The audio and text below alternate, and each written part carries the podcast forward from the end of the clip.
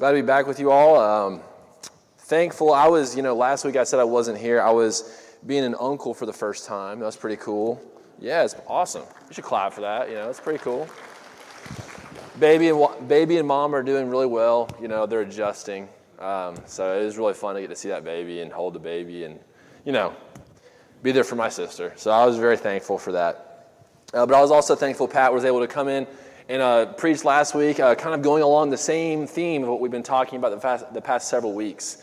Right, we're spending five weeks talking about what we want to be as the Melbourne Church of Christ. Okay, and again, this is not just me, and, I, and you might be tired of hear, hearing me say this, but this isn't just me talking. This isn't just Pat talking or just Calvin talking. Right, this is a collection of leadership saying this is what we want to be about as a church. Okay, so we're all on the same page. I, I want to move forward here. So last week. Pat mentioned something, I love this idea when we're talking about imitating Jesus, this idea of imitation involving copying external behavior and replicating internal motivation. We're going to have that same theme today a little bit.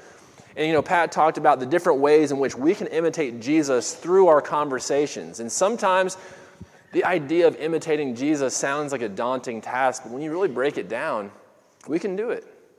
We can do certain things to really emulate Christ to those who are around us. And I think this is kind of the, the center point right here, right? This idea of it involving copying external behavior and replicating internal motivation, the both and of Jesus there in our own lives. So, to kind of let you know where we're at, this whole idea of glorifying God as our main aim, if you see this as an umbrella, right? Glorifying God is what we're about, right? We talked about doing it in times of consolation, in times of desolation. And what we do is spelled out right here, imitating Jesus. And today, we're going to talk about serving others. Okay? And honestly, when I first kind of got to this, the very first thing I thought about was my time spent at, at working at restaurants. Anybody ever here worked at a restaurant before? You, you might still have nightmares about working at a restaurant, right? I get them all the time. Uh, I worked, you know, my first place was Quiznos. I've told you about Quiznos. Very low, you know, low stakes there at Quiznos. And then I worked at a, at a kitchen uh, called Cheeburger Cheeburger, right? Just think steak and shake, but more expensive. Um, and then my last stop kitchen wise was I worked at a Chili's, okay? I was a chili head. Um, and what's funny though is that you go from place to place, even between Quiznos and Cheeburger and, and, um, and, and Chili's, it's funny that the same people pop up right? There's always a guy that I work with that I am scared of in a kitchen, right? My last place at Chili's, there was a guy, his name was Roger. His girlfriend worked, and she called him Roger Rabbit. Don't ever call Roger Rabbit Roger Rabbit unless you are his girlfriend, okay? Like the guy would walk in and he would walk in honestly like he was about to like make sure that everybody in there was like had the fear of dying, right? He like, and I, I can still see it I was in charge of passing out food. I was looking at the screen. I was making sure food was going to the right place. And he looked me dead in the eyes and said, Each of these burgers is different. And I marked them differently on purpose. And if you mess this up, he said some bad words to me. Okay. And I was like, Yes, sir, yes, sir, yes, sir. And guess what I did? I messed them up. And so it was like, I still think about it. I still get stressed out about it. But you have that guy, but you also have the, the other people there too. They're really, really nice. Actually, thinking about it, she just recently passed two years ago, or not two years ago, it was, it was last year. Her name was April, and I was a student at Harding University, and I had an interview at my first church in Oxford, and I had already been scheduled that weekend, and nobody would pick up my shift. And I was like, come on, somebody please, I gotta go interview for like my career, my, like a real job, right? Not, not like a real job, but like, you know, the job that I was working towards. And April said, no doubt, you don't have to pay me back, I'll cover your shift. And she was just, you know, the, the light at the end of thank you, April. And I ended up getting that job. You know, I thank April for covering my shift at Chili's. I would have just not shown up. Like, you know, it would have been okay. But April, she was just that, you know, nice person who stepped up. And you have like the gambit at restaurants, right? The really, really mean people and also the people that like would do anything for you. And so when I had this idea of serving others, the very first group of people I thought about were those people who are serving food, right? And you're probably going to leave here today. You might go to a restaurant, you might interact with servers. And I'll tell you what, there are very few people that work as hard as, you know, servers do, right? In America. They're hustlers. I did it for a long time. I was a hustler at the, at the, um, at the uh, kitchen in the restaurant. I wanted to make sure you had everything so I get a good tip from you. I want you to come back and request to sit at my section next time you come so that you give me a bigger tip next time you come, right? It's about this idea of I'm hustling to serve you so I can get something in return. And so when I think about this idea of serving others, I thought about those people, I thought about my experience, but I'm going to say that it's a little bit different, okay? Serving others in a restaurant, yes, people come, they sit down, they order from you, they, want, they have very specific needs. They need water, they need food, they need their check, they're out the door. And in a very basic way, a church functions that way, right? There are people who have needs. We meet those needs and we hope, you know, we pray for them to have the best life after leaving our church. But if we're really wanting to be the church that Christ calls us to be, we can't just have that mindset, right? We can't just be the one stop shop. We can't just be a restaurant church of Christ, right, where we give you what you need and send you on your way. There's a deeper level, and there's much more at stake. Am I right? We cannot seek to serve others like the, like the way a restaurant service, uh, services others. There's a much deeper need. And today we're going to be in John chapter 13. If you want to open up there, if you have your Bibles, I'll have it up here on the screen too. But I think Jesus spells out what it means to be a servant, to serve others, right? And I bring up that restaurant idea because we all have that idea, but I want to have a very, very sharp distinction between that and what Jesus is calling us to do, okay? So, John 13, read with me. Oh, don't, I say this, don't read it out loud with me. I'm going to read it and then you guys follow along, okay? John 13, 1 through 17. It was just before the Passover festival. Jesus knew that the hour had come for him to leave this world and to go to the Father, having loved his own who were with him in the world. He loved them to the end. The evening meal was in progress, and the devil had already prompted Judas, the son of Simon Iscariot, to betray Jesus. Jesus knew that the Father had put all things under his power, and that he had come from God and was returning to God. Jesus replied, You do not realize now what I am doing, but later you will understand. I think I skipped something there. I did. And that's my fault. Okay, I'm going to read here. Okay, returning to God. Okay, verse 4. So he got up from the meal, took off his outer, clo- uh, outer clothing, and wrapped a towel around his waist. After that, he poured water into a basin and began to wash his disciples' feet, drying them with the towel that was wrapped around him. He came to Simon Peter, who said to him, Lord, are you going to wash my feet? Jesus replied, Wait, we're good. You do not realize now what I am doing, but later you will understand. No, said Peter, you shall never wash my feet. Jesus answered, Unless I wash you, you have no part with me. Then, Lord, Simon Peter replied, Not just my feet, but my hands and my head as well. Jesus answered, Those who have had a bath need only to wash their feet. Their whole body is clean, and you are clean, though not every one of you. For he knew who was going to betray him and that was why he said, Not every one of you was clean. When he had finished washing their feet, he put on his clothes and returned to his place. Do you understand what I have done for you? He asked them. You call me teacher and Lord, and rightfully so, for that is what I am.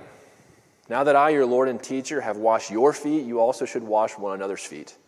I have set you an example that you should do as I have done for you. Very truly, I tell you, no servant is greater than his master nor is a messenger greater than the one who sent him. Now that you have these things, now that you know these things, you will be blessed if you do them. And so I see this, there's, there's so much going on here. There, we actually just talked about this in the teen class. I give them, a, you know, that we had some good discussion about this. But there's so much baggage in this one setting, right? You have the Passover festival. You have all this preparation taking place. You have all these people coming together, sharing meals, I'm sure, family gathering together again. And you have this one intimate location where Jesus is sitting down with his disciples and he does something pretty odd, if we're being honest. Right? He takes off his outer clothing, wraps it around his waist, and begins to wash the disciples' feet. Very, very strange, okay? There's something going on here. There's something much deeper that Jesus, and, we as the reader are able to see what Jesus is getting at. But I think even within that, there's a deeper level. And, and when I get to, to sections like this in Scripture, I have to go backwards. Okay, why is Jesus doing what he's doing? Why is it important that Jesus is taking off his outer clothing and washing his disciples' feet? Why is he doing this? I think in order to understand that, we need to go backwards to John chapter 12, verses 42 through 43. Yet at the same time, many even among the leaders believed in him. But because of the Pharisees, they would not openly acknowledge their faith for fear they would be put out of the synagogue. For they loved human praise more than the praise of God. You see, what's interesting about this is that the people who know the most about the Bible, they're seeing what Jesus is doing and they're saying, there's something about him that I remember, right? These echoes throughout the Old Testament are for them the Testament, right? The echoes through the Testament about this man who's going to come, and they're seeing it in Jesus, but they're not willing to say what they believe because of the fear of others, right? They fear about being put out of the synagogue. And what's really interesting about this, continuing on, then Jesus cried out, Whoever believes in me does not, be- does not believe in me only, but in the one who sent me. The one who looks at me is seeing the one who sent me. I have come into the world as a light so that no one who believes in me should stay in the darkness. What's really interesting about this, these really, really smart guys who are really afraid of being put out of the synagogue are afraid of crying out to the guy who is the God that they're worshiping inside the synagogue. Are you with me? It's very interesting to me, is it not? That they're talking about Jesus as we don't want to proclaim him because we don't want to be put out of the synagogue. The very reason you're going to that synagogue is because this guy is going to come and he happens to be here when you're living and breathing on this earth. Isn't that interesting? They're still in this darkness that Jesus is talking about. Very, very clearly here, this the one who looks at me is seeing the one who sent me. When you look at Jesus, what he's saying is when you look at me, you see God, right? We, in Colossians, we talk about the Son being the, the image of the invisible God. Jesus is saying it's not just me who's doing something on this earth, it's God doing something on this earth. This illuminates the plan of Jesus when he's doing the foot washing of his disciples, okay? It's not just a weird thing that takes place in John chapter 13. All of this comes into the fold. All of John chapter 12, where he's saying, The one who looks at me is seeing the one who sent me. Now, the one who is the one is now washing the feet of those who are about to kill him. With this in mind, let's look back at the foot washing. Okay, of course, we have the disciples, and of course, Peter's got to say something, right? It would be unlike Peter to not say something, right? He says, No, I, please don't wash my feet. First, actually, he questions them God, or, or Jesus, are you going to wash my feet? you can kind of hear the uncomfortable. Jesus, are you really about to do this? And then Jesus, you know, of course, says his thing, you know, what I am doing later you will understand. And then Peter goes a step further to say, no, actually, Jesus, you're not going to wash my feet. And look at Jesus' response unless I wash you, you have no part with me. The stakes become very, very high here, okay? And Peter changes his mind very quickly, okay? And so that's what's taking place here. Jesus is washing his feet, and Peter's having this conflict. But what about the other people who are at the dinner, right? We have Peter, we have the disciples, but we also have Judas there. And think about the, the, the mental gymnastics that's going through Judas's head right now. Can you imagine? Jesus takes off his outer cloak, and he's, you know, assuming you know, stooped down to wash his feet. And they're looking at each other in the eyes. Can you imagine that scene? Where Judas in his head is like, okay, after he wraps this up, I'm about to go sell my best friend out. That, that, there's a lot going on there. There's a, like I said, there's a lot of baggage. There's a lot of things going on here. And when we wrapped John chapter 12 in with this, it's not just this man, Jesus, doing this, right? What do we say about Jesus? When you see me, you don't just see me, you see the one who has sent me, right? It is not just a man who happens to be a good prophet. It is the very image of God stooping down and washing the feet of an annoying guy like Peter who doesn't get it, and of a guy like Judas who's about to betray him. There's so much more to the story. Unless I wash you, you have no part with me. So, all this baggage, and Jesus still serves. All this stuff that we know about him, and Jesus still serves. All this stuff about him being the image of God on earth, and yet, guess what he still does? You can say it with me. He still serves, right? Let's say it one more time. He still serves. Jesus does all this and serves. My question is why? Why? Because Jesus could have come and he could have been a really good speaker and pumped people up and then just said, I'm out of here, right? Because if it's the very image of God, couldn't he have done that? Couldn't he have been such a good speaker or such a good person that he didn't ever have to do this foot washing? He definitely could have. But this is what's so special about Jesus right here in John chapter 13. You call me teacher and Lord, and rightly so, for that is what I am. We've already established this. I am a great teacher. I understand everything, and I am a good, you know, person to be around. Now that I, your Lord and teacher, have washed your feet, you should also wash one another's feet. Ah. I really wish Jesus could have not said that.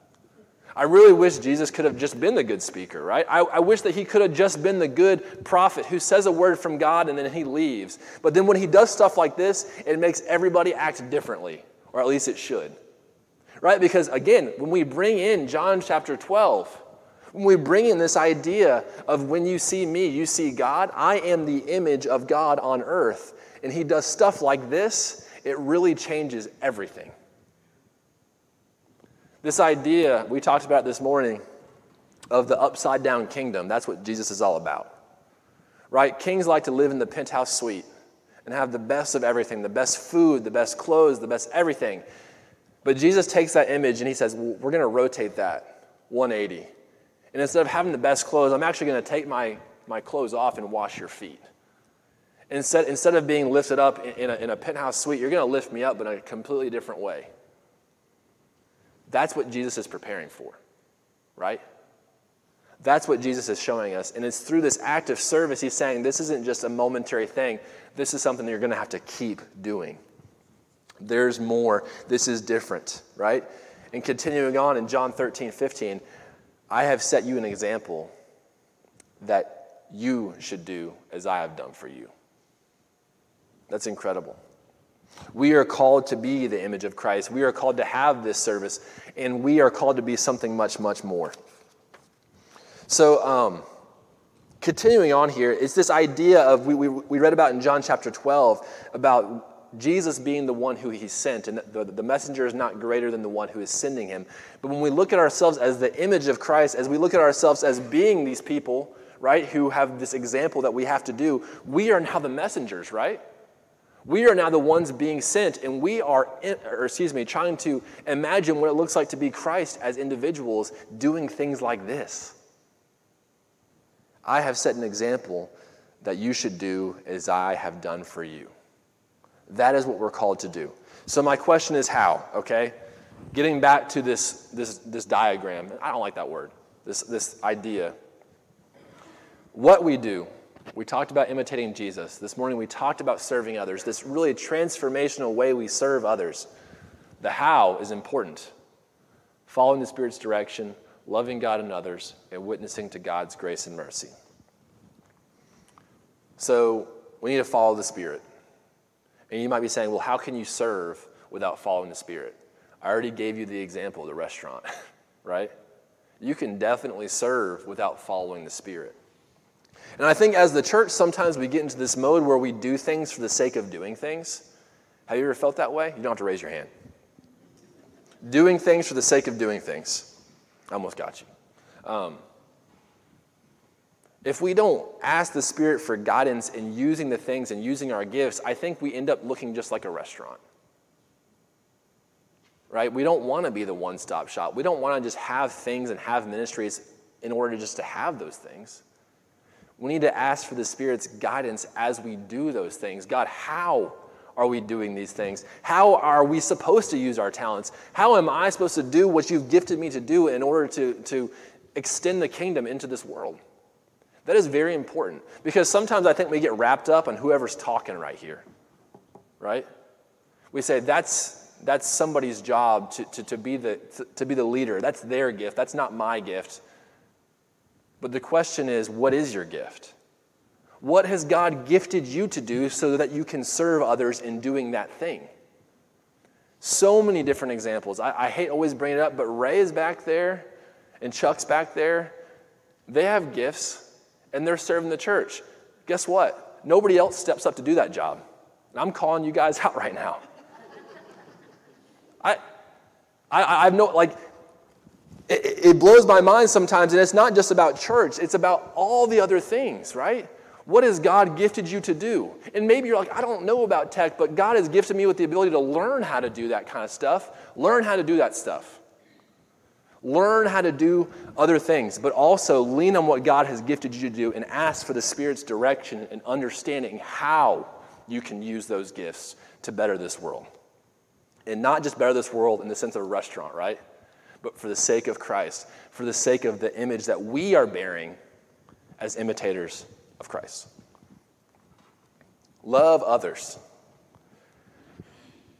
Okay, like I said, the whole scenery that Jesus sets up with that last dinner, right, where he's washing the disciples' feet, a lot's going on there. And all I have to say is that if Jesus can wash Judas's feet, if Jesus can wash Peter's feet, we can definitely do something for each other, right? We can love other people. That it just blows it's one of those things where it's like I don't understand that that's superhuman the fact that Jesus is able to stoop down and wash the feet of the guy who's about to betray him to his face. That is radical.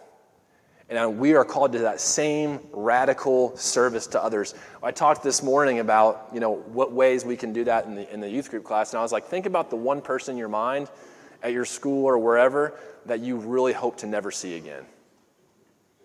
Think about that person. How can you serve that person? It might not be by actually washing their feet, but you can definitely do something radical to change your perspective and how you interact with them. That is serving. It's not always about doing something that they're going to receive, but it, might be about receiving, you know, a joyful interaction. It might be about receiving a smile. I, I, I could go through the list and just help you to understand that, but that's for you to understand. What can you do to love others in a radical way that you are serving them in doing so?